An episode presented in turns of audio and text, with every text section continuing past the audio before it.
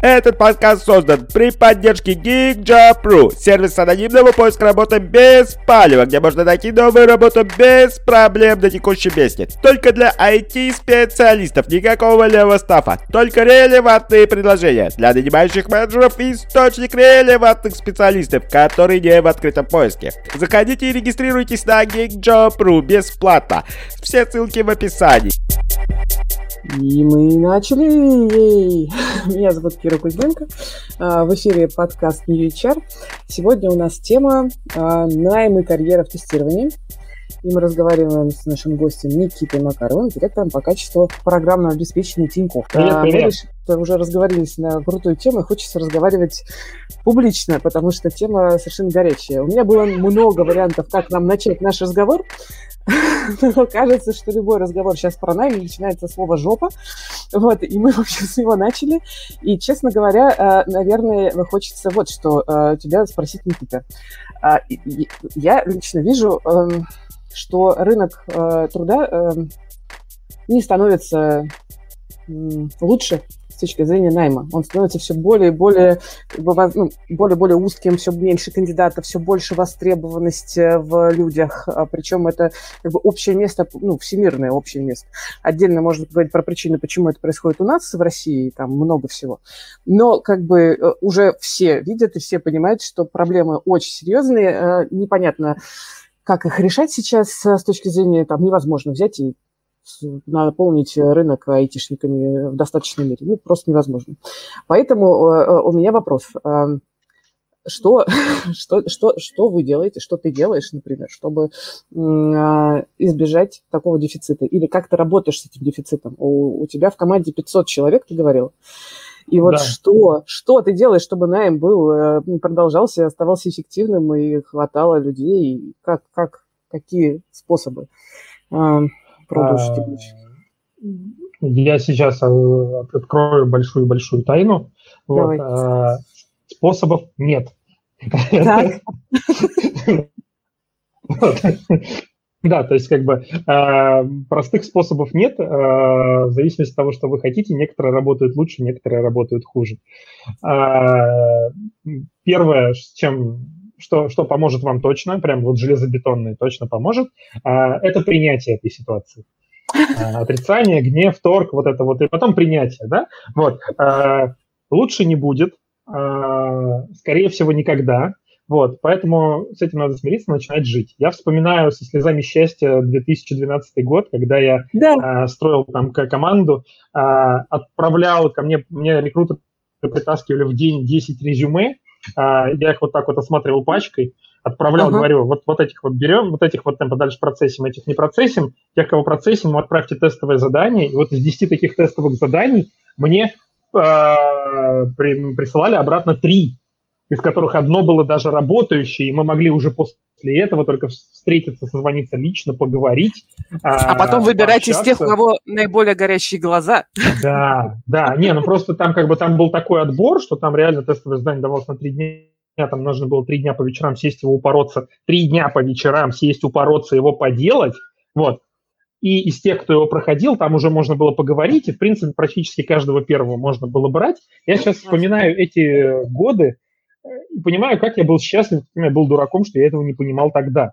То есть тогда можно было строить из таких ребят такие команды, они просто были, валялись, вот как бы сейчас этого всего нет. Вот. Что делать с ситуацией? А, Первое, принять. Ну, то есть как бы больше этого не будет. Вот как бы период, когда деревья были большими, а, трава зеленая, он прошел. А, Второе, посмотреть внимательно в то, что происходит у вас внутри. А, Кажется, что а, в любой непонятной ситуации а, надо сначала разобраться, как бы, что же на самом деле у вас болит. Вы нанимаете людей, чтобы что. Вот когда у вас реально все, что делают у вас люди, оно оптимизировано, разложено хорошо, у вас нет каких-то ненужных процессов, шагов, э, ритуалов и всего остального, которые вам просто стопорят э, реальную рабочую деятельность, вот, а, то тогда, наверное, нужно идти там к пункту третьему найм, да, а если есть, то тут, кажется, можно освободить какую-то емкость и не нанимать. Я, конечно, сейчас пришел в, в подкаст к New HR и говорю, что не нанимать. Вот. Отличный а, совет, честно говоря, да, сначала да, вот если да, можно не нанимать, бы, лучше не нанимать. Да, да. А, это прекрасная э, цитата из книги «Как тестируют Google». Если у вас есть проблемы с тестированием в команде, уберите из нее тестировщика. У вас сразу все проблемы начинают уходить. А, тоже, кстати, работает э, по другим причинам. Вот. А, поэтому как бы принять, не нанимать. И если первые два пункта, ну, то есть как бы первый прошел успешно, второй со вторым поработали, и там тоже уже как бы вот все подтянуто как только можно, только после этого идти в найм. Осозна- осознанно идти в найм, а, понимая, что искать вы будете, когда вы выходите в найм, вы играете против всего рынка. Вообще против всего рынка. Неважно, кто вы там, Яндекс, Сбер, Google, Facebook, вы просто всегда играете против всего рынка. Вот. А, кто-то всегда находится в чуть более отчаянном положении, чем вы, и готов э, любого даже медлового кандидата купить за деньги, потому что ему горит сейчас больше, чем вы хотите купить. Вот. Это нормально, к этому надо относиться осознанно. А откуда брать людей? Ну, с рынка, естественно, это вот искать. Э, кажется, что типа канал привлечения, типа приведи друга, это, ну, мне кажется, это самый недооцененный канал сейчас. Угу. Вот, э, потому что он работает очень хорошо, а, как мне кажется, но там надо тоже вокруг него очень много писать. Второе, нанимая, надо хорошо продавать компанию. Притом продавать не, не деньги. У нас, знаете, печеньки, там, тренажер в офисе, спортзал, соцпакеты, парковка бесплатная, славьте, господи. Вот, все на велосипедах ездить, бесплатная парковка, вот. А продавать именно то, что ты будешь делать, продавать продукт. А, с этим тоже не у всех, ну, типа, типа пришел, ну, денег столько, а что делать-то? Ну, как обычно, там, баги писать, фичи, фичи клепать. Ну, придешь, разберемся, да. Да, угу. придешь, разберемся, как-то такое, в общем, то есть, как бы, продавать продукт нужно. А, и а, если вы смотрите на какой-то такой достаточно серийный найм, если у вас эта история, она не на один день, то кажется, что нужно смотреть на молодежь. О, расскажи. Пожалуйста, про, ты а про джунов уже говоришь, да? Да, я говорю про джунов. А почему говорю про джунов? Ну, то есть, как бы, опять же, смотреть на молодежь не просто вот, типа, давайте все закидаем джунами. Нет, это так не работает. Uh-huh. А, некоторые позиции просто не, не могут быть закрыты джунами по определению. Вот. Но если у вас есть какая-то позиция, где вы действительно можете попробовать э, стажировки джунов и все остальное, это очень хорошая вещь. А, почему? Потому что первое, а, лояльность таких сотрудников, она априори всегда выше если вы нормально работаете с этими людьми, а не заставляете их там лиду кофе носить. Вот, если вы их развиваете, то стажеры и джуны – это всегда э, очень хороший experience. Э, я э, на предыдущем месте работы вырастил просто двух восхитительных инженеров и стажеров, вот прям просто мякотка-мякотка, из-за которых я там сейчас готов своим словом и своей биографией поручиться, mm-hmm. вот, и прям ничуть не жалею. То есть как бы отбирать их, естественно, надо, с мотивацией работать надо, э, воспитывать надо, но сотрудники получаются просто вот такие. Вот. Э, второе – это то, что не то, чтобы это вам где-то на горизонте там двух-трех лет растит какие-то деньги, то есть история с женами – это история не про то, что вы будете платить меньше денег на самом деле. Вы mm-hmm. будете платить больше денег там даже до определенного момента, точнее, будет такой перекос, то есть когда ты берешь жена там за 100 тысяч рублей, не за 100 тысяч рублей, естественно, меньше сейчас их берут, надеюсь, надеюсь, что пока меньше. вот. а, ты его берешь, и он у тебя работает вот на этой цифре, на, на этих деньгах, пока он учится, учится, учится, и там он спустя какие-то там полтора-два года, он а, дорастает до уровня вот той позиции, на которую, которую вы реально хотите им закрыть. Вот. А, и самое главное в этот момент не продолбать его. Почему? Потому что в этот момент а, к нему приходит стучиться кто-то снаружи и говорит, чувак, а давай 150. Да. Да. Давай ты к нам пойдешь на 150. И он приходит, говорит, ну мне тут вообще предложили в полтора раза больше. И ты понимаешь, что ты вот этот вот момент, когда он тебя, по мнению, не твоему мнению, там, внутреннего, по мнению рынка, на самом деле, он дорос, и угу. как бы и теперь надо либо давать 150, либо ты теряешь человека, и опять поехали снова в найм. Угу. Вот.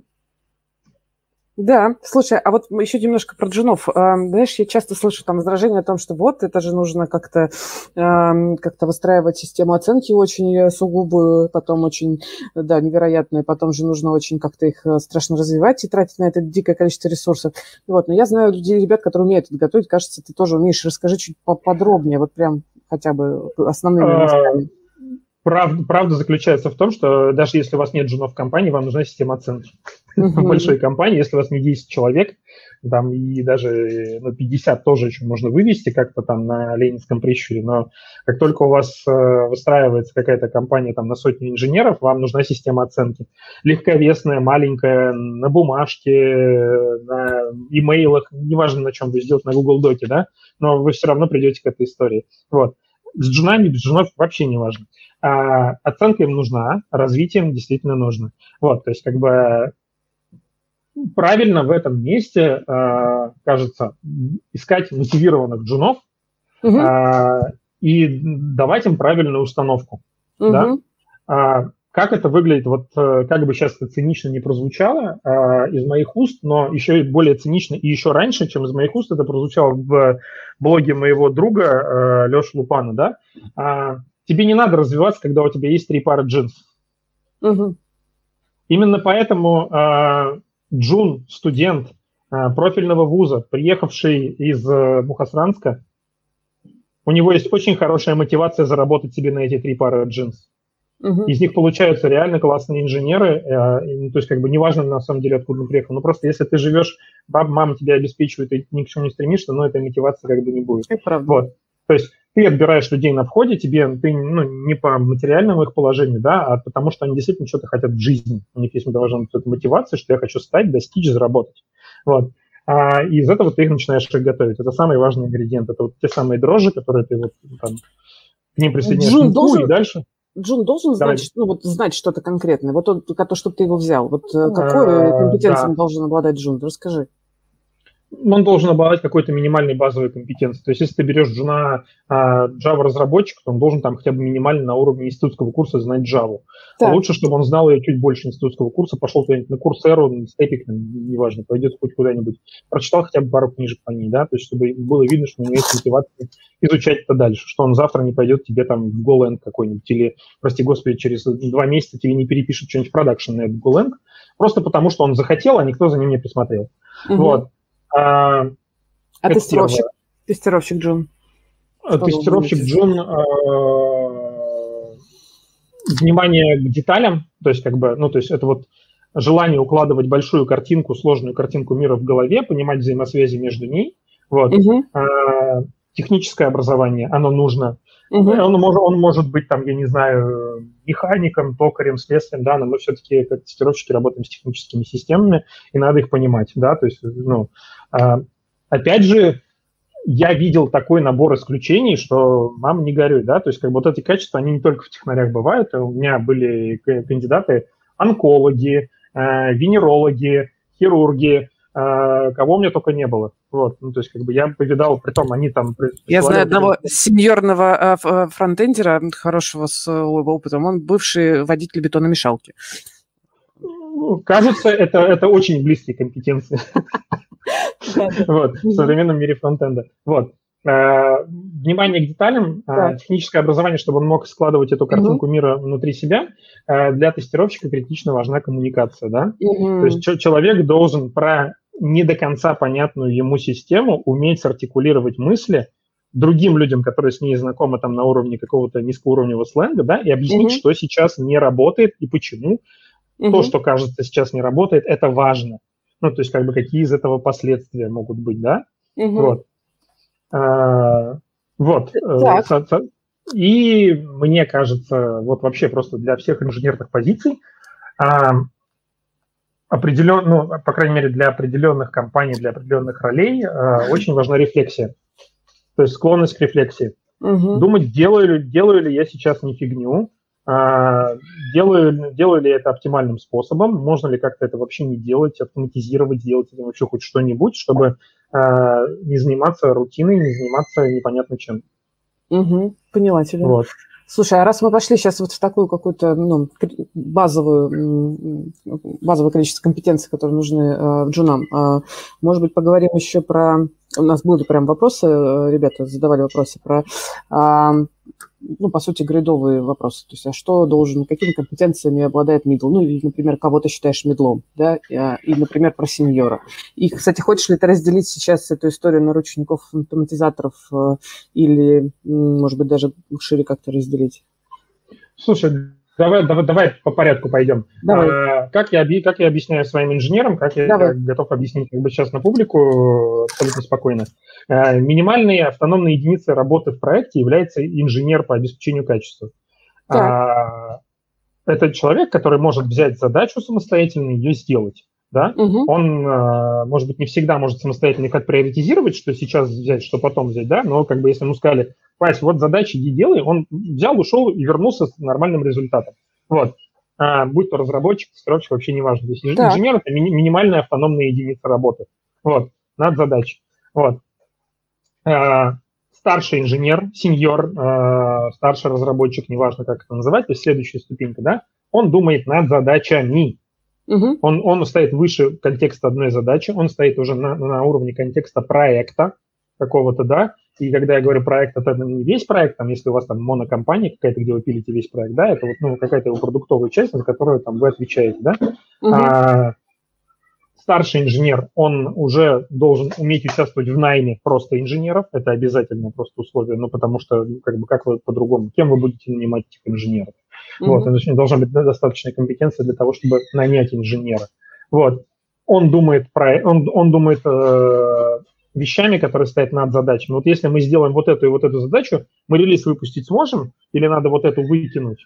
Ну, то есть uh-huh. он думает над задачами уже, да? Вот. Uh-huh. А, может предполагать последствия выполнения, невыполнения некоторых задач, может какие-то воркараунды предложить. Uh-huh. Вот.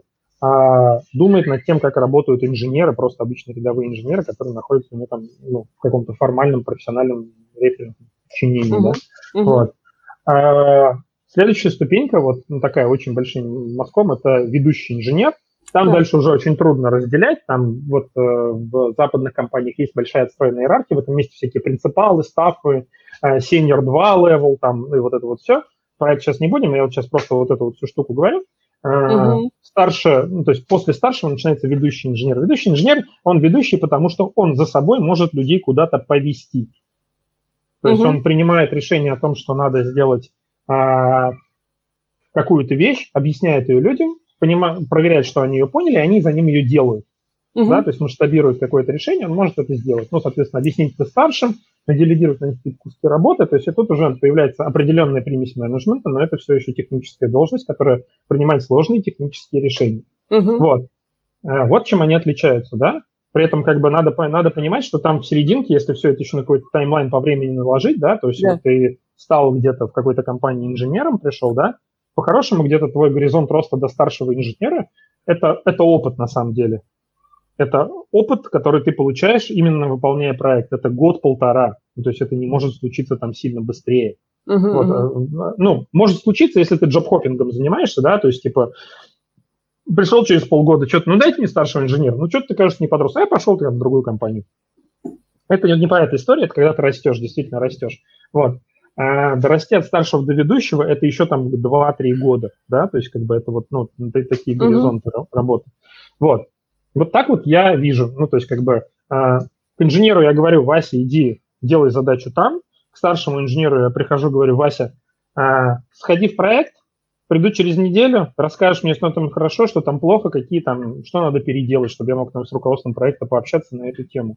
Uh-huh. Вот. Следующим инженером я все по-другому. Я говорю, Вася, вот там вот есть что-то, сходи разберись, что это, что там хорошо, что плохо, через неделю придешь сам, расскажешь, объяснишь, там, ну, приведешь менеджера mm-hmm. проекта, если надо, чтобы, чтобы мы поговорили уже на троих. Mm-hmm. То есть просто уровень общения, уровень а, задач, которые выдаются человеку. Проблематизации. Он, да, проблематизация, она просто идет по нарастающей. Mm-hmm. Вот. Это, это все становится очень разным. Вот. Как Сколько у тебя, кстати, людей в, в прямом вот подчинении, которым ты прям приходишь и разговариваешь Смотри, регулярно? Как, людей, с которыми я прихожу, разговариваю регулярно. У меня сейчас есть э, две команды.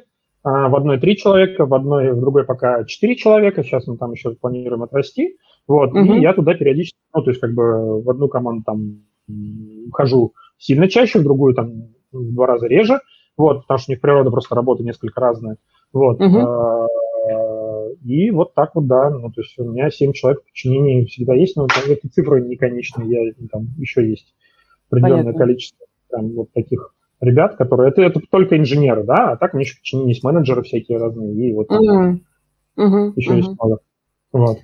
А, ну вот, кстати, я тут процитирую один из вопросов, который нам пришел там заранее из тех ребят, кто регистрировался. Спрашивает, э, э, а вот команда из 500 человек, ну, во-первых, оправдано ли это, насколько это ну, удобно, планируете ли, кстати, расти еще больше? Прям, ну, цифра большая, хочется понять, как, как ты к этому относишься? Или, например, нужно сокращать за счет чего-нибудь э, интересного, там, усугубления профского это, это, это, это, это, это очень такой вопрос, который зависит от контекста. Угу. А, оправдано ли это или нет? А, у нас в последнем нашем публичном отчете 44 миллиарда прибыли. Кажется, что оправдано. Ну, то есть это чистая прибыль, которая есть сверху. А, угу. То есть чем, чем кормить этих 500 человек у нас есть. Угу. А, у нас э, есть куча всяких наград за лучший клиентский сервис, и мы стараемся, хотим сделать его еще лучше. Uh-huh. Поэтому обеспечивать это качество того, что там происходит в этих информационных системах, нам все-таки надо. Uh-huh. Вот. Поэтому выглядит так, что да, это оправдано. Вот. Оправдано ли э, в каждом конкретном там маленьком проекте или большом проекте вот кон- конкретное скопление людей, это зависит, uh-huh. ну, то есть это надо смотреть в каждом приближении, да. Uh-huh. Где-то, может быть, может быть, их и не хватает еще, и надо донанять, да, где-то их может быть много, и можно оттуда куда-то кого-то перебросить. Вот. Ну и с другой стороны, мы все-таки планируем рост. Uh-huh. Вот. Мы, uh-huh. Бизнес, который живет вне парадигмы роста, это очень странное явление. Uh-huh. Вот. Окей. Есть еще один вопрос от э, человека, которому явно интересен э, Тинькофф как компания-работодатель. Э, спрашивает, есть, есть ли разница между э, тестировщиками в финтехе и не в финтехе? Нужно ли как-то специально чему-то готовиться, приходя на собеседование в там, такой необанк, как Тинькофф, например? Э, как ты сам ответишь? Может быть, ты прям видишь какие тренды, что вот есть ребята не из финтеха, Если... они что-то не понимают, не секут что-нибудь. Если мы говорим про просто обычную рядовую инженерную позицию, ну, то есть как бы, что это не, не ведущий инженер, а вот просто инженер, то кажется, uh-huh. что нет. Uh-huh. Вообще кажется, что нет. Вот. Uh-huh. А, если мы говорим про позиции повыше, то, э, ну, хотя не буду лукавить, это, наверное, касается и рядовых позиций. Вот, вот в чем есть нюанс. В том, что э, мы спрашиваем много. Так по причине того, что у нас э, деньги на входе, деньги на выходе. Uh-huh. То есть мы, мы все, все, чем мы оперируем, то есть как бы весь финтех, с чем мы работаем, да, это все очень близко к деньгам. А деньги это такая очень эм, интимная вещь, как бы, когда тебе приходят и говорят, что извините, мы у вас карточки списали случайно там не ту комиссию, ну, как-то люди очень, очень быстро расстраиваются, что э, банк, куда ты сам денежки отнес, да, а, у тебя неправильно комиссию списал. То есть как бы, и поэтому мы спрашиваем много, и uh самое главное, мы очень ну, стараемся требовать от людей, что, ребята, вы должны понимать, с чем вы сейчас работаете, да? То есть Тинькофф uh это большая группа компаний, у нас есть не только финтех, да, у нас есть очень много того, что есть внутренняя разработка, на чем этот финтех держится сзади, у нас есть не финансовые направления, у нас есть travel, у нас есть там мобильный оператор, там есть много-много-много всего, да, uh вот. Но если мы говорим именно про финтех, то это история, где все очень близко к деньгам, к деньгам людей. Вот, ну и угу. компании, соответственно. Вот. Соответственно, здесь все отношение к э, качеству да. совсем другое. Понятно. Да, да. Слушай, а есть у тебя какие-то любимые вопросы на собеседовании, вот такие прям, любишь задавать? Есть. Есть, Скажи. в зависимости от того... Ну, первое, как бы, когда ко мне приходит человек, который говорит, что я умею программировать, я знаю Java и все остальное, я, первый вопрос, на котором сыпется 90% от всех людей, э, чем абстрактный класс отличается от интерфейса. Все прям сразу, как бы, если человек сыпется на этом вопросе, дальше, ну, как бы, я вот прям теряю интерес. Ну, то есть, как бы, кажется, что в 2012 году на Хабре можно найти вот прям, чем абстрактный класс отличается от интерфейса. А, человек написал стебную повесть, я вот сейчас могу найти даже там, я не знаю, куда-нибудь в э, чатик скинуть. А, так. Можешь скинуть и... мне, я пришлю в чатик, да, да. в YouTube. Вот, и с тех пор как бы, да, вот это вот эпическое, этот человек даже книгу издал, вот, Сейчас я тебе брошу. Давай. И, в общем, как бы он чудовищно прав. Он был просто чудовищно прав. И с тех пор ничего не изменилось. Я вот сюда бросил звоночек. Ага, я кидаю в наш чатик в Ютубе, кому интересно, вот ссылочка. Так. Вот. Ага. А, это как бы просто вот если мы говорим про технические вещи. А, потом а, мне, ну то есть это, это не вопрос, это отдельно когда нанимаешь человека в продуктовую команду, вот где человеку прям надо будет работать именно в продуктовом режиме, когда мы деливерим фичи, работаем в каком-то жестком тайминге. А, это не вопрос, это какая-то такая ситуационная игра. Мы играем в стартап. Расскажи. А, вот мы садимся, ну, обычно со мной еще кто-то есть, да, и кандидат, и два человека, которые его собеседуют, раскидываем роли, да, что, типа, я там великий разработчик, у нас тут вот есть сидит SEO, а ты у нас будешь, типа, сейчас тестировщиком, пока мы запускаемся, а потом, типа, Chief Product Officer, вот. За неделю пилим убийцу Инстаграма. Вот. Через неделю мы, мы должны быть вы, выложены в прод, как бы у нас есть один ноутбук, э, я на нем как великий разработчик пишу, я умею там под Android, под iOS, я все умею, ну, uh-huh, uh-huh, вот. А SEO пошел искать нам раунд инвестиций, а мы с тобой давай, нам, в общем, за неделю надо зарелизить продукт, который будет убить Инстаграма. Давай, что мы будем, какой функционал мы там будем делать, как мы это будем релизить? Ну, то есть, как бы, mm-hmm. такие вопросы, ну, у меня таких вопросов есть целая коллекция, они показывают, э, то, насколько человек может э, понять приоритеты mm. в том, что происходит сейчас в ситуации, да, то есть как mm-hmm. бы, вот, есть, вот есть какой-то сеттинг ситуации, да, у нас есть жесткий дедлайн недели, у нас есть как бы ноль продукта, нам нужно сейчас задели, задизайнить, заделировать то, что мы через неделю отдадим и выкинем в сторы. А он вот. говорит, а давай напишем самописный фреймворк, да? например, да? Да, да, мы составим требования, мы порисуем. Нет, мы за неделю мы ничего не порисуем. То есть, как бы, ну, а, ну, то есть, естественно, эти вопросы надо задавать да. не каждому рандомному кандидату и да, не да. каждого уровня, вот. Но а, на примере, когда вот я нанимал в Одноклассники продуктовые команды, а, ты сидишь просто с продукт-менеджером этой команды, и прям эта игра, она очень хорошо на ролях прям раскладывается. Продукт-менеджер в эту игру играет вообще прям, прям у них это... Да, любые... да, у них это естественный режим функционирования. Они эту игру прям понимают сразу, потому что это очень близко к тому, как они на самом деле работают и проверяют, ну, как бы, что, что человек будет говорить, да, и что он тебе будет действовать, как он будет действовать тебе а, в условиях какого-то продуктового аврала. Угу. А, третья вещь, я ее позаимствовал у своего бывшего технического директора. Очень классный вопрос, э, большей частью на какую-то осознанность, мотивацию, ну, видение каких-то целей. Э, обкатывал его даже на друзьях, все долго ржали, потом долго задумывались. Э, сеттинг у него такой, что представь, что вот, типа, тебе вот сейчас сколько лет, там, сколько человек называет, говорит, представь, что прошло там 30 лет, да, а тебе там, там 55, 60, ну сколько там да. вычисляется. Вот. Ты встаешь утром, смотришь в окно, там светит солнце, зеленая травка, все классно, и ты понимаешь, что жизнь удалась. Что с тобой должно случиться в следующие 30 лет, чтобы ты понял, что жизнь удалась? Как бы угу. на ответ дает 15 секунд. Вот. Ну, то есть, как бы, тут, э, там, я не знаю, минуту можно дать, там, в зависимости от того, с кем, с кем ты общаешься. То есть, ну, подводку к вопросу можно там менять, там, если несколько, но это не важно, да? То есть, как бы, какие твои приоритеты в жизни? И первое, что вот. человек говорит, скорее всего... Первое, что человек говорит, это, это, это то, что у него действительно там не угу. какой-то заранее заготовленный социальный ожидаемый ответ, я хочу стать э, сеньор-помидор девелопером в 38, а в 42 я хочу там стать принципалом, а в 48 я хочу стать сетью. Нет, он за 15 секунд тебе не, не расскажет. Вот. А, ну и таких вопросов тоже есть какой-то набор. Вот, это вот просто самый такой, который людей повергает в ступор. Угу, вот. угу. Слушай, а может быть такое случиться, что ты не наймешь а, очень хорошо харду, а, ну, человека с очень хорошими хардами. Вот, а, может, вот. может, потому что у него, не знаю, дерьмовые софты. Вообще прям очень легко. То есть приходит, есть, есть пласт кандидатов, приходит, с ними общаешься, говоришь, э, прям, ну, то есть на технические темы прям все хороши. Вот. Uh-huh. Но когда они начинают, когда ты начинаешь с ними общаться на какие-то там социальные темы, вот это вот все, Uh-huh. То есть как они себя будут вести в коллективе, ты понимаешь, что этого человека к команде подпускать нельзя.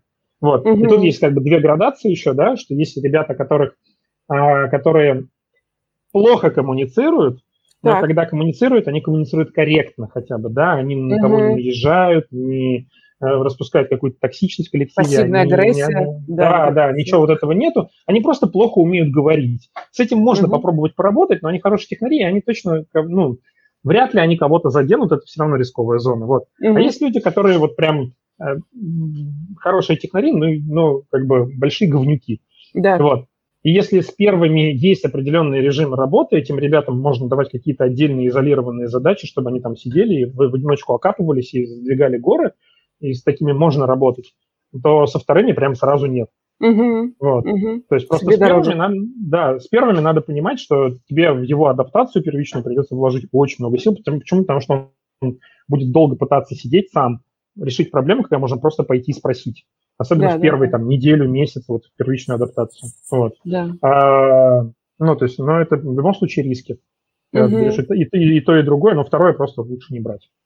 Поняла. Слушай, а за что ты увольняешь? Ой, за что я только не увольнял в своей жизни. Но есть какие-то вот такие типи, типа, типичные вещи, за я, я, я, я, я, целый, я целый доклад сделал на Гизенбаге, вы не уволены пока. Вот. А, там есть как бы за, вот там какой-то калейдоскоп случаев, за, за что я увольнял. А, первое – это профессиональная некомпетентность. А, это чаще всего случается на испытательном сроке, когда ты осознанно берешь человека, понимая риски, да, и эти вот риски, они играют не в твою сторону, и как бы ты приходишь, увольняешь человека. А, Второй момент – это то, что когда ты э, увольняешь человека, потому что он перестал что-то делать. Ну, то есть он компетентен, но он не хочет этого делать, и вы понимаете, ты понимаешь, что тебе, тебе как компании некуда его больше пристроить. Ну, то есть как бы вот есть он, и он не хочет делать то, что надо делать, и больше его пристегнуть некуда. И э, тут вот вы просто-напросто расходитесь в ожиданиях, и все, mm-hmm. до свидания. А, третье – это профессиональные проступки. Прям вот, вот честно. То есть ты знал, что там есть баг, э, ты знал, что там есть критикал, ты о нем никому не сказал. Uh-huh, uh-huh. Мы это зарелизили. С первого раза мы, конечно, тебя за такое не уволим. Ну, то есть, как бы, понятное дело, что у всех есть там какое-то право на ошибку, да, но когда это там случается системно, это проблема. Uh-huh. Вот.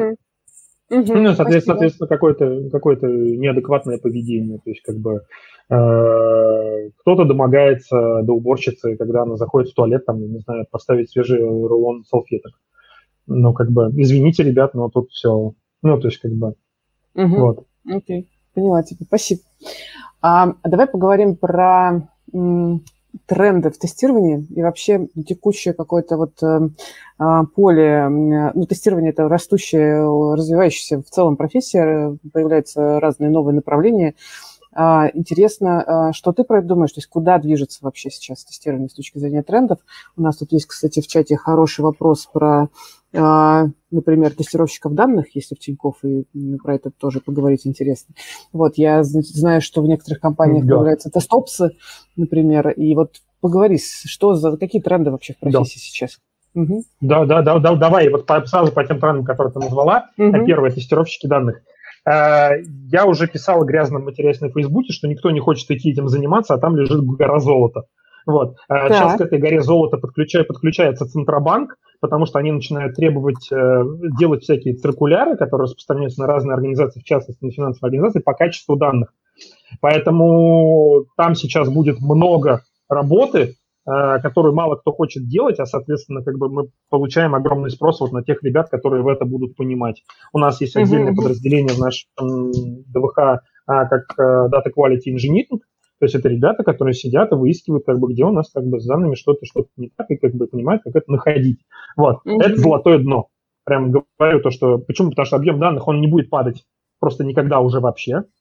Вот. А, естественно, ошибки в этих данных будут накапливаться, эти ошибки надо уметь искать. Это та отрасль, в которой в которой вряд ли кто-то вас подготовит, кроме тех компаний, которые этим занимаются. То есть это надо сразу понимать как какой-то карьерный план для себя, да. Но это отрасль, которая будет развиваться. Я об этом писал, и как бы, если вы хотите этим заниматься, идите туда.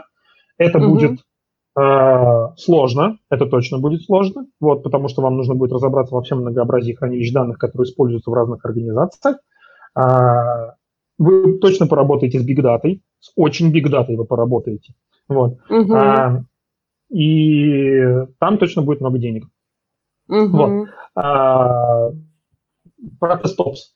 А, кажется, что TestOps это какая-то штука, которая как, как DevOps, да, то есть как бы вот был вот прям хайп, хайп, хайп, хайп, хайп, и теперь да. Спустился. Вот сейчас будет хайп, хайп, хайп, хайп, хайп, подспустится. Ну а, как, я бы не производ... сказал, что DevOps спустился хайп, просто сейчас все админы начинают называть это DevOps. Ну, это да, это они начинают, а все, а все, все тестировщики, которые смогли развернуть один раз Jenkins, называются, называют TestOps ами. Вот. Да, да. А, когда к этому Jenkins добавляется еще TeamCity GitLab, э, Kubernetes и сборка тестовых стендов на докере, вот тут уже есть о чем поговорить, но чаще всего эти люди, они там куда-то мигрируют вот туда вот, в, какие, в какие-то системные инженеры, и вот это вот все, в SRE-шники, mm-hmm. куда угодно. Вот. А, почему так? Потому что, во-первых, приставку Ops сейчас очень модно представлять ко всему. Есть чат Ops, есть Git Ops, есть DevOps, есть TestOps, там DevSecOps, простите меня, DataOps, скорее всего, тоже есть. Э, HR-Ops тоже есть. Да, HR-Ops, вот, Product Ops будет скоро. Э, надо, кстати, вот это застолбить, это роялти, снимать с использованием термина. Э, вот, но как бы на самом деле эта работа была и до этого. Вот, то есть просто mm-hmm. никогда для этого не было какой-то выделенной роли. Вот. Mm-hmm. А, почему она появилась? Потому что объем а, того, что надо тестировать, растет. Люди, которые умеют разворачивать эти инфраструктуры, становятся все более и более востребованы. Это становится какой-то специализацией. Со временем я более чем уверен, что это будет как-то коммодитизировано. То есть это уже начинает mm-hmm. коммодитизироваться сейчас. То есть, то есть вот эта уникальная экспертиза превращается в продукт, который потом а, получает какие-то open-source бесплатные аналоги, и это все растекается. Вот. Mm-hmm. А, как-то так. Вот, поэтому... Если, может быть, еще я... какие-то а, профессии да. в тестировании, про которые вот, ну, такие трендовые, новые, растущие, или которые, может быть, еще не развелись, но ты думаешь, что Тренд... в сторону пойдет? Кажется, что рано или поздно а, тренд, трендовой штукой станет а, все, что связано с Internet of Things. Угу. Вот. А, Почему? Потому что вот оно потихонечку, потихонечку сумма этих изменений накапливается, да, и умной розеткой, которая или лампочкой, которая отключается по Bluetooth телефона, уже никого в квартире не удивишь. Вот. И со временем эта штука, она будет только и только отрастать. Вот, то есть там будет mm-hmm. много вот этого вот. То есть тестирование Internet of Things. А, mm-hmm. Все, что касается VR, то есть как mm-hmm. бы в какой-то момент времени а, нам придется очень много тестировать то, что касается с VR, поскольку игрушки все туда откачивают, и кажется, что часть интерфейсов туда тоже откачивают. То есть первые попытки mm-hmm. у Гугла были там с его очками, а Oculus как бы это удавшаяся попытка, ну, для игрушек будем называть, да, но кажется, что это формат, который будет идти. Где-то очень далеко нейроинтерфейса, поскольку вот сейчас тренируются на мышах, и mm-hmm. заглядывать там на 30 лет вперед в IT это очень тяжело. Вот. Mm-hmm тестирование игр. Как интересно. Оно, угу. оно было здесь, там, как всегда, творится Петрошугар. Угу. Вот, это у нас в кровавом Enterprise все уже там э, обустроено уютно, а там все, там конь не валялся. Вот. А, так, что еще, наверное? Тут в чате, Мобилки, знаешь, они... спрашивают? А, про, да. про сдетов. сдетов. Правильно? Про сдетов, да, да, да, поговорим. Угу. Вот. Угу, okay. Тестирование тестирование мобилок. А, почему? Потому что кажется, что а, несмотря даже на VR, эта история с нами надолго. Эта история да. будет проходить дальше в новых форматах. А, и судя по тому, что происходит сейчас на рынке, когда каждый Huawei, Samsung, э, Xiaomi пытается сделать какой-то свой форк Android, это просто вот поляна будет множиться, да, то есть просто пирог, он растет ну, под вами просто на дрожжах. Вот. А, SDET. SDET да. это очень интересная концепция, которую мало где пытаются реализовать. Что это значит? Это значит software developer, engineer and test.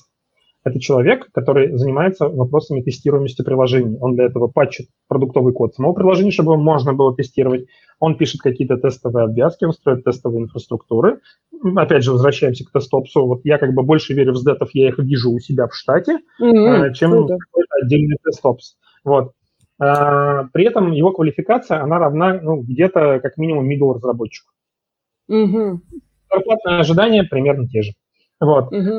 Это работает. Это очень узкая, а, не то чтобы узкая полоска, да, просто термин порожден Гуглом, где-то прижился, где-то не прижился. Допустим, в европейских компаниях я вот лычек SDET вижу мало, но просто там эта работа мажется на инженеров. Mm. Вот, то есть как mm-hmm. бы это все software инженер, но как бы кто-то из них занимается только вот этими обязанностями, которые делает SDET, просто Google, как большая компания, себя структурировали именно так. Вот, uh-huh. а, SDET – это действительно рабочая концепция, а, работает много где, а, не сказать, что это что-то новое. Uh-huh. Uh-huh. То есть okay. это уже просто есть, это реальность. Супер, поняла. А, хочется как-то вот э, так тебя спросить, я попробую сформулировать. А, как ты сам оцениваешь, а, какая специализация в тестировании сейчас наиболее востребована? Это довольно часто вопрос у медловых тестировщиков, которые спрашивают, а куда вообще дальше развиваться, бы, а, чтобы стать э, супер востребованным на рынке? Там много mm. по-разному можно отвечать, но вот давай попробуем про специализацию, если есть мысли на этот счет. Специализация, специализация сейчас просто у себя там по статистике своей найма я вижу прямо сейчас в моменте, если мы говорим про, да. момент сейчас там с горизонтом до года, я вижу две самых э, интересных специализации. Первое – это тестирование все, что касается бэкэнда. Почему? Угу. Потому что людей, которые кнопки э, в браузере нажимают, э, их уже не надо.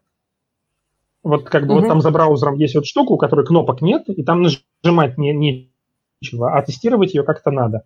А, и вот как бы тестирование всего того, что стоит там за интерфейсами, на самом деле, а, это прям их мало, хороших mm-hmm. вообще мало. Вот, а, и почему-то, естественно, это не самый простой путь войти.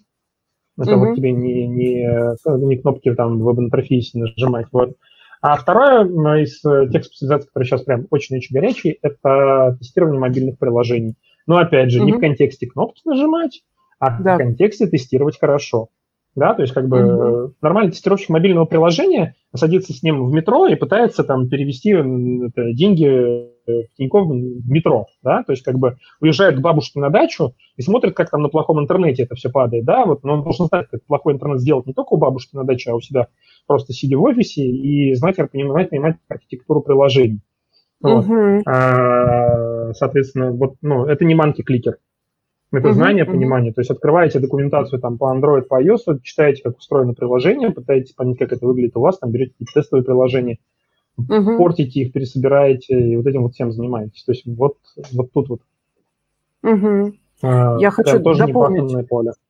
дополнить да, вопросом от, от Дениса Гвайдулина. Денис, привет. А, он спрашивает, а, что ты думаешь про тестирование сложных проектов, например, вот тестирование разрабатываемой базы данных или поискового движка. И вообще, какие мысли, как искать таких высококвалифицированных тестировщиков с уклоном в технические продукты? А, Денису привет, мы с Денисом работаем в одноклассниках. А, как их искать? А, первое, вы, вы их среди тестировщиков по дефолту не найдете. Это, опять же, возвращаясь к тому, что мы ищем не тестировщика, не мантикликера, мы ищем инженера с хорошей инженерной базой. Для того, чтобы тестировать такие вещи, вам нужна хорошая инженерная база. Второй момент. Даже если у вас есть хороший инженер, понять, как протестировать и просто разработчики, я сейчас имею в виду, да, да, понять, да, как да. протестировать базу данных очень тяжело. Вот. А, я рекомендую почитать, э, просто чтобы понять глубины глубин того, о чем я говорю. Тредик в твиттер-аккаунте про тестирование QA Under the Hood, где ребята из Mail.ru Group писали, как они тестируют Tarantool.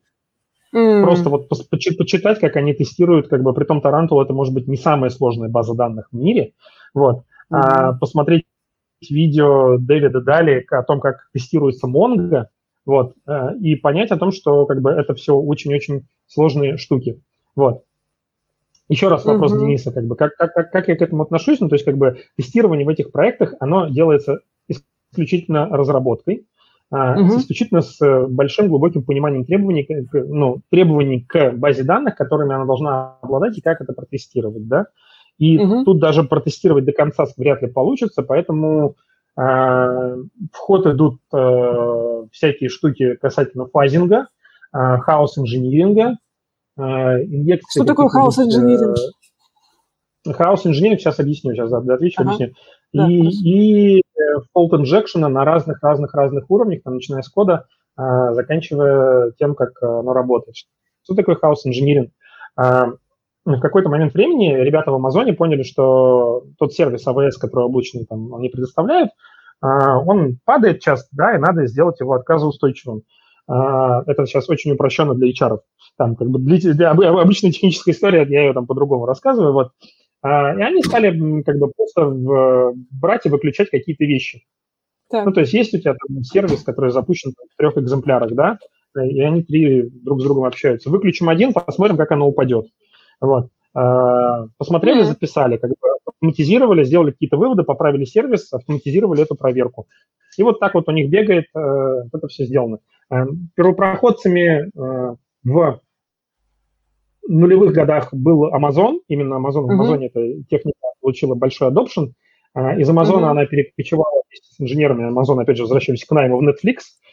Uh-huh. Вот, и вот Netflix распиарил, и сейчас некоторые ребята, экс-инженеры Netflix, делают на этом целые проекты. Gremlin есть такой стартап, который вот ходит и вот так вот дергает тебе в амазоновской инфраструктуре вот эти все штуки. Вот, Прикольно. то есть это прям готовое решение. Вот, да. А, как-то так. Вот. Раз мы сейчас затронули тему таких э, востребованных ребят, а вот э, как раз вопрос тоже в тему из нашего чата, как э, э, жить и работать с топ-перформерами, как их удерживать и вообще как с ними быть э, Тут много можно, мне кажется, вопросов позадавать. Но вот э, как ты с этим э, живешь? А,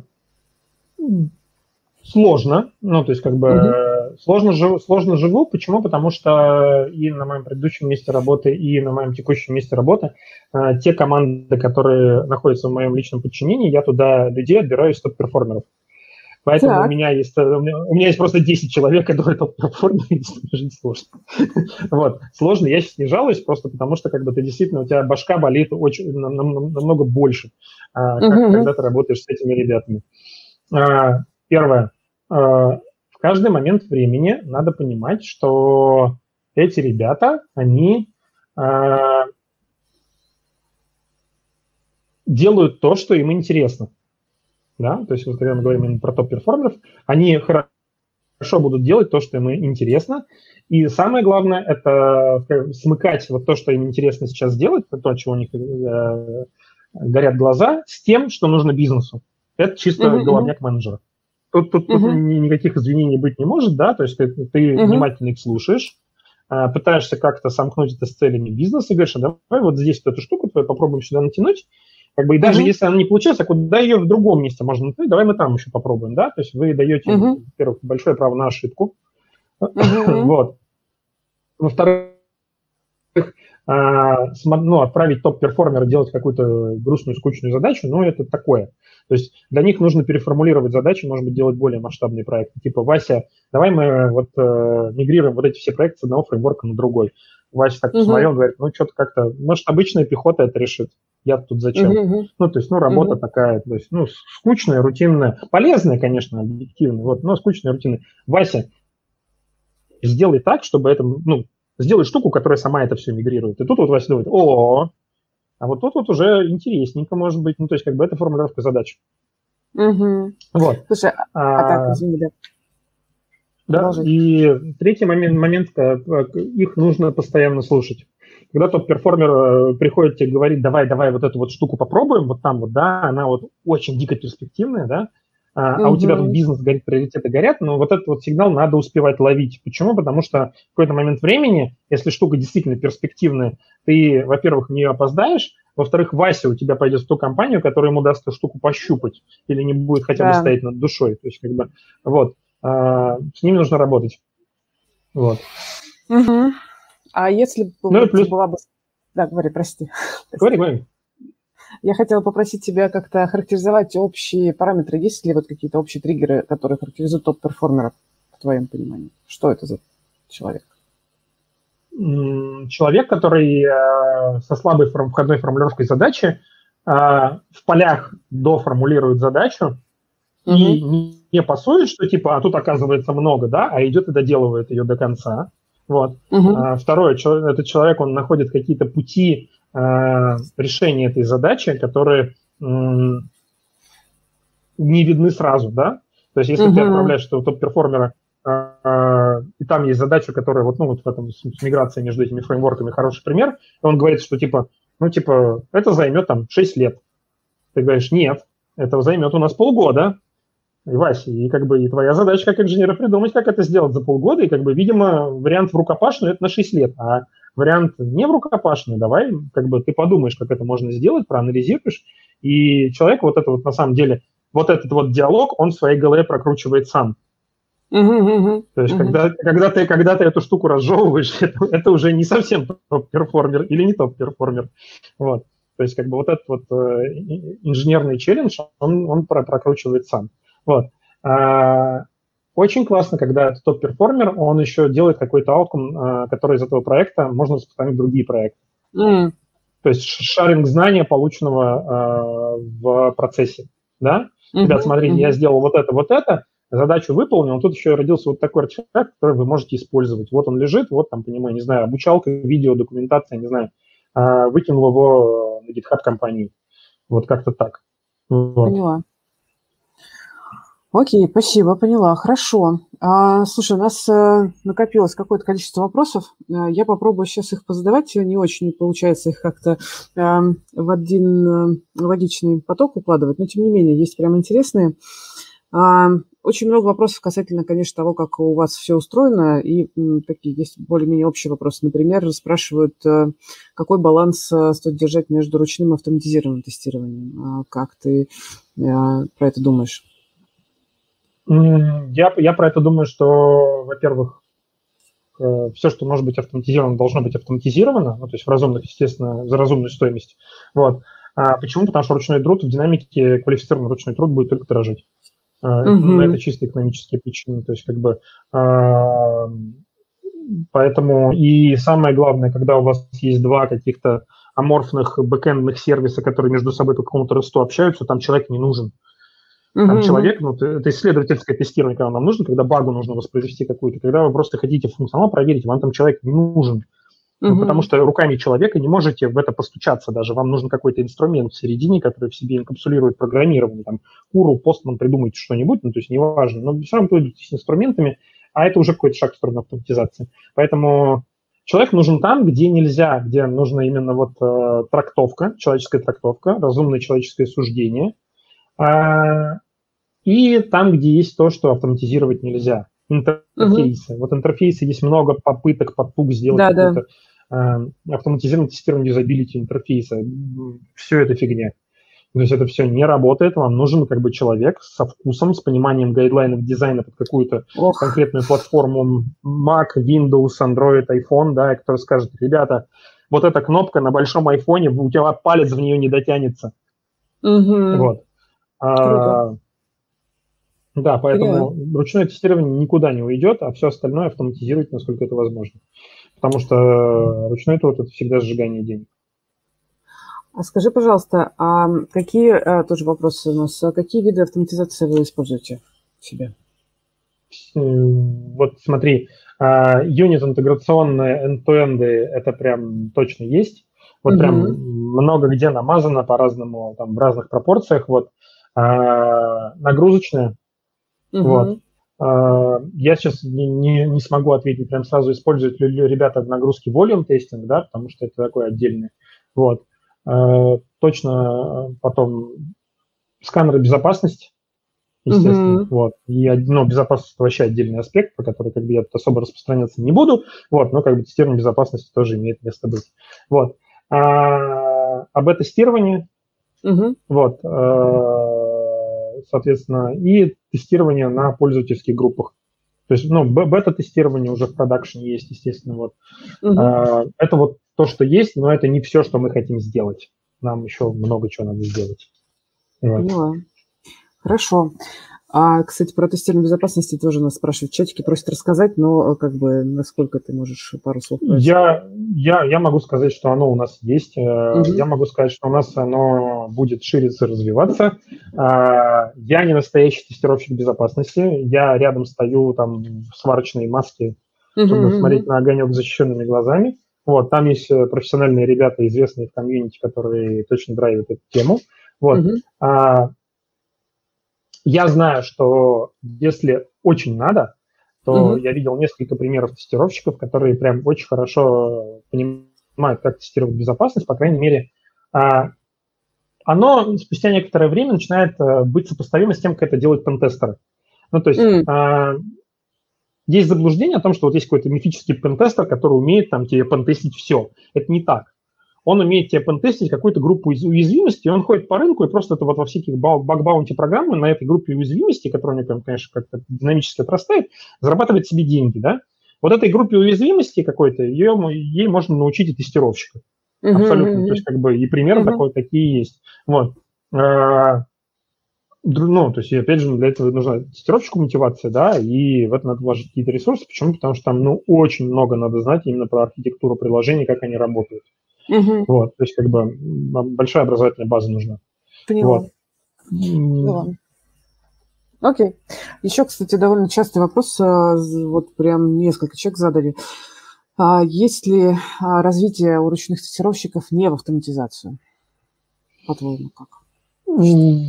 Есть в аналитике, в продукт-менеджеры, в проект-менеджеры, в руководители команд. Э, Скрам-мастера, например, да. Я, я прям вот, э, у меня зубовный скрежет от, от, от фразы, что у нас есть как бы э, мы нанимаем скрам-мастера, а вы сами не умеете, то есть откройте учебник по скраму, там написано, что скрам-мастер это не, не должность, это роль.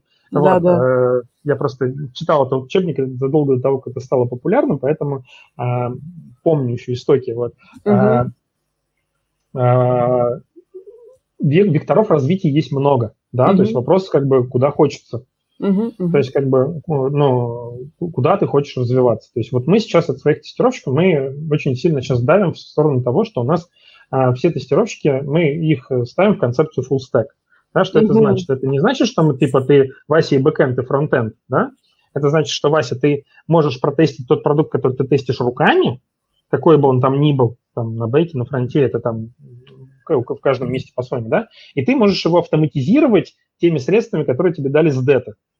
Да. То есть с дата тебе придумали фреймворк, ты не ищешь его, не, не находишь какую-то какашечку в интернете, которую тащишь в проект и говоришь, эй, эй, вот, сейчас я автоматизацию. Нет, там есть квалифицированные ребята, которые придут, посмотрят, согласуют это с твоей разработкой, обсудят, как это все там сомкнуть, при, это, причленить, но как бы ты обладаешь каким-то минимальным знанием программирования и можешь автоматизировать свой труд. Почему? Ну, чтобы ты рутиной не занимался, чтобы ты свою действительно интеллектуальную мощь, как тестировщик, да, прикладывал именно к тестированию, интересным аспектам тестирования задач, а не к еженедельным регрессам вот одного и того же. Ну, просто это задалбывает людей, люди выгорают. Вот. Угу. Именно поэтому мы сейчас драйвим. Во-вторых, это как бы повышает компетенцию тестирования, они начинают общаться на другом уровне с разработкой. Угу. Вот, то есть просто, просто, просто некоторые вопросы решаются иначе. Вот. А мы сейчас очень вот сильно в этот вектор вкладываемся. Почему? Потому что на моем предыдущем месте работы мы сделали команду из почти 30 таких людей. Их всего, ну, то есть почти вся команда была вот в такой парадигме работала, и, собственно, уровень того, как бы, чего мы достигли, ну, действительно много. То есть, естественно, строить такую штуку не на 30 людей, на 500 – это задача другого инженерного уровня. Вот. Угу. Но это точно работает. А, проверено, работает хорошо, приносит как бы определенные э, вещи, там даже в том числе приятные побочные эффекты сбоку. Вот. А куда еще можно развиваться? В mm разработку кажется, что это очевидно, но непонятно, ну, то есть как бы непонятно зачем, а, потому что кажется, что ты, особенно глядя в зарплаты, вот сейчас спорь со мной, да, Давай. а, если мы берем там достаточно скиллового тестировщика, достаточно скиллового разработчика, то где-то вот э, в рейтингах зарплат мы найдем вот эту точку пересечения этих двух кривых зарплат этих людей, вот, где они начинают получать примерно одинаковое количество денег. Вот. Э, и, ну, то есть вы можете и в тестировании получить э, этот уровень дохода, вы можете его и в разработке получить. А у вас в, в этом уровне дохода у вас, скорее всего, будут очень интересные задачи. Угу. Вот. Э, автоматизация, не автоматизация, там это уже, в общем, не важно, вы там будете сидеть руками что-то ковырять, э, но в каких-нибудь микроконтроллерах со встраиваемым программным обеспечением, где кроме паяльника нет никаких инструментов тестирования. Вот. Э, я шучу сейчас, конечно, там есть, но их мало. Вот. Ну, то есть, как бы вы найдете себе нишу и будете в тестировании зарабатывать достаточное количество денег. Вот. И эта ниша будет с вами надолго. Вот. А, поэтому развиваться можно куда угодно. То есть у тестировщика mm-hmm. есть вот эта база, когда он понимает достаточно большую сложность проекта, да, и он с этой базой может как бы качаться в разные стороны. В аналитику очень многие уходят. Угу. Потому что тут, тут ты смотришь выхлоп из аналитики, ты понимаешь, как это должно выглядеть, поэтому тебе даже, ну, забраться через забор в обратную сторону ты можешь. А в продукт менеджмент ты понимаешь, что должно быть сделано, как это должно выглядеть, там, project management, нужно это подчеркнуть, вот, ты понимаешь, как это дробиться, как это работает внутри процесса, ну, потом ты осваиваешь какую-то экспертизу, которая вверх идет. Uh-huh, вот. Uh-huh. А, в разработку, ну, то есть, как куда угодно можно развиться. Было это желание. Правда, да. Это правда. Кстати, довольно много тести... из тестирования действительно в проекты уходят по проектной менеджмент да. и так далее. Прям отличная а, история. Окей. Слушай, тут большой такой вопрос а, про KPI. А, какие KPI и как следите за эффективностью вообще такой большой команды? Понятно нельзя следить за эффективностью такой большой команды, нельзя, нельзя там 500 инженерам придумать какой-то KPI. Mm-hmm. Вот. Это, это, это не одна большая команда, она, понятно, понятное дело, что она рассредоточена по разным бизнес-линиям, где mm-hmm. есть как бы какой-то уровень управления, уровень управления технически, там, CTO каждой бизнес-линии, да, и у него есть какие-то свои э, цели, стратегия, mm-hmm. задачи, да, то есть как бы кто-то говорит, у нас вот сейчас релиз занимает две недели, мы хотим релизить раз в неделю, вот там, весь год мы бежим к тому, чтобы релизить раз в неделю, мы ускоряемся, вот, mm-hmm. или там нам нужно заработать столько миллиардов денег, там, там разные могут быть цели, это там it depends, вот, это все раскладывается туда, вот, а, следить за каким-то KPI единым для всего тестирования, это странно. Есть метрики, mm-hmm. Они так. довольно, они довольно классические. Они вешаются не на тестировщика, они вешаются на команду, на какое-то подразделение, связанное с тестированием. То есть это, ну, может быть, в этой команде один человек, это, ну, мы вешаем эту метрику не на тестировщика, а на команду. Вот. Uh-huh. Ну, то есть, как бы, сколько задач вы релизите, сколько багов у вас находится на тесте, сколько багов у вас находится на проде, какое соотношение между ними, э, скорость фикса багов, там, ну, дальше вот там как бы, соответственно, ну, какой-то триаж причин багов, то есть это бага из-за кривых требований, из-за кривой разработки, из-за того, что там дефекты тестового стенда, вот это вот все. Распределение багов по приоритетам – это все классика, то есть тут как бы нет ничего такого прям сверхъестественного, Rocket чего вы бы не, угу. да, ничего вы бы не нашли. Вот. Остальные какие-то метрики команда может дотюнивать сбоку, пристраивать под себя. Угу. То есть там кому-то кто-то говорит, что типа у нас вот таких вот типов багов, их должно быть там, я не знаю, ноль в год вот, типа, вот это вот, вот просто должно быть выпилено. Вот. Угу. А, окей, ну то есть как бы мы, мы не следим за именно KPI. Вот. Для этого у нас есть другие уровни управления. Я занимаюсь угу. профессией, профессиональным развитием людей, да, я не слежу за тем, что они протестировали задачу вчера, сегодня, завтра, да, то есть это не мой уровень управления раз, вообще не моя задача, это два. Uh-huh, вот, uh-huh. Это, это есть задача руководителей команд, да, что у них процесс движется, ну, правильно, да, что uh-huh, вот, uh-huh. приваривание задача работает, и они выходят э, в правильном формате. Вот. Uh-huh. Я занимаюсь профессиональным развитием людей. Я про матрицы компетенций, я про аттестации, я про то, как, как куда расти, про ротацию людей, про найм людей, я вот в этом месте. Что здесь самое сложное вот э, в развитии людей, как ты оцениваешь? Э, объяснить им, что это нужно делать, а, второе, э, ну, что это, им это нужно делать вообще. Но тут еще есть какие-то инструменты там побуждения или принуждения. Uh-huh. Вот. А, второе, самое сложное, с чем я сталкиваюсь, это с объяснением очень простой мысли, что, а, ребята, ваше развитие, даже оно, если оно форсируется, а, спонсируется а, компанией, это ваше развитие это те дивиденды, которые вы, если, если вы уйдете из компании, вы все равно унесете с собой. То есть как бы ваше развитие, это в первую очередь нужно вам. Именно поэтому а, когда раздаются всякие сопли и стоны на тему того, что вот как бы нам развиваться в рабочее время еще и за счет работодателя, у меня просто вот просто отваливается все. Вот. Я закончил э, два курса в Mongo University, упарываясь там дов, ну, довольно объемными видеолекциями про этот продукт, про, про там достаточно объемные домашки э, uh-huh. в свои выходные дни. Uh-huh.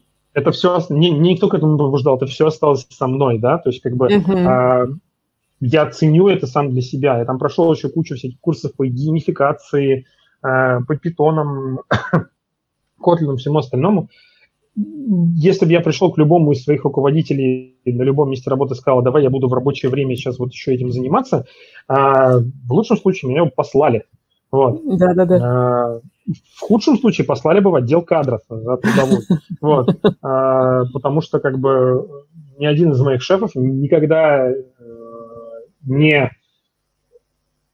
ну, вот про, про какое-то такое развитие, типа там, можно я буду читать на работе книжку или, или там проходить курс, никогда у нас просто разговора не было. Отправить mm-hmm. на конференцию, ну да, окей, съезди, там компания оплатит, но типа там, давай я буду учить, я не знаю, там, C-Sharp, зачем?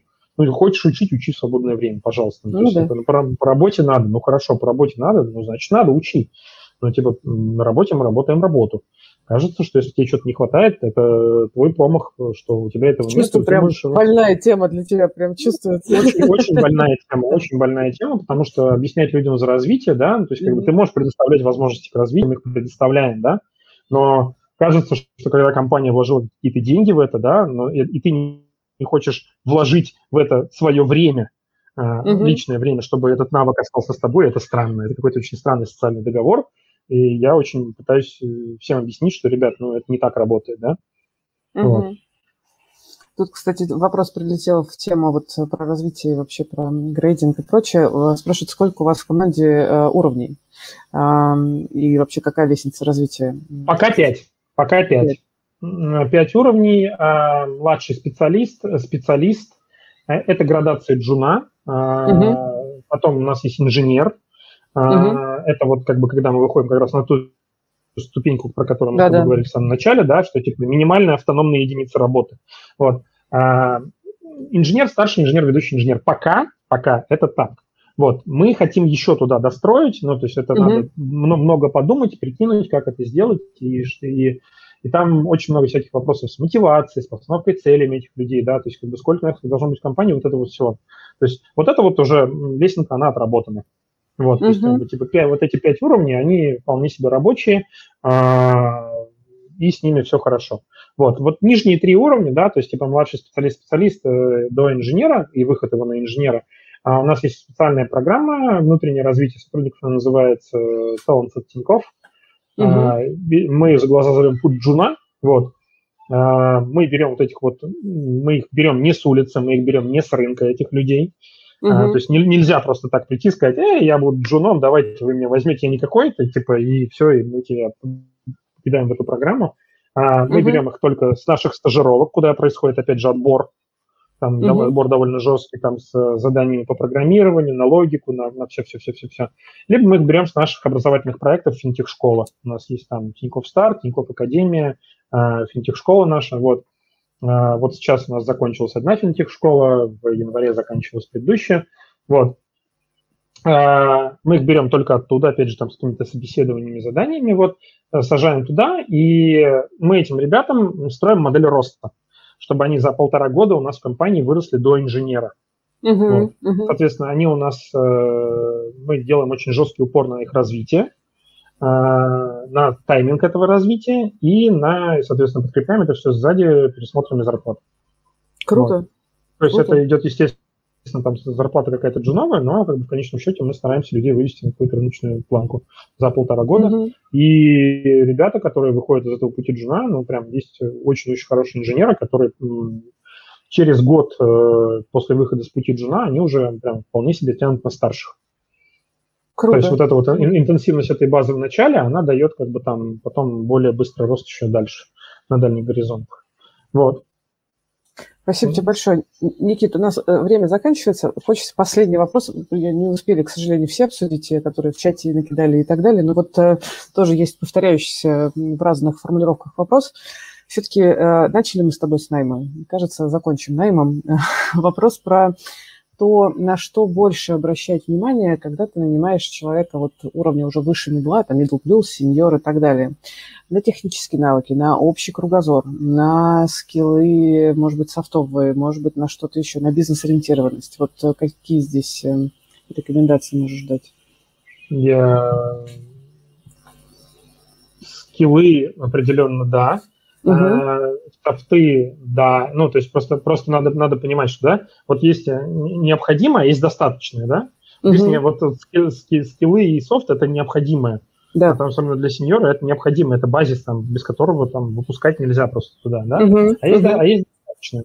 вам бизнес-ориентированность, когда вы делаете чисто технический проект, она, может быть, не всегда нужна.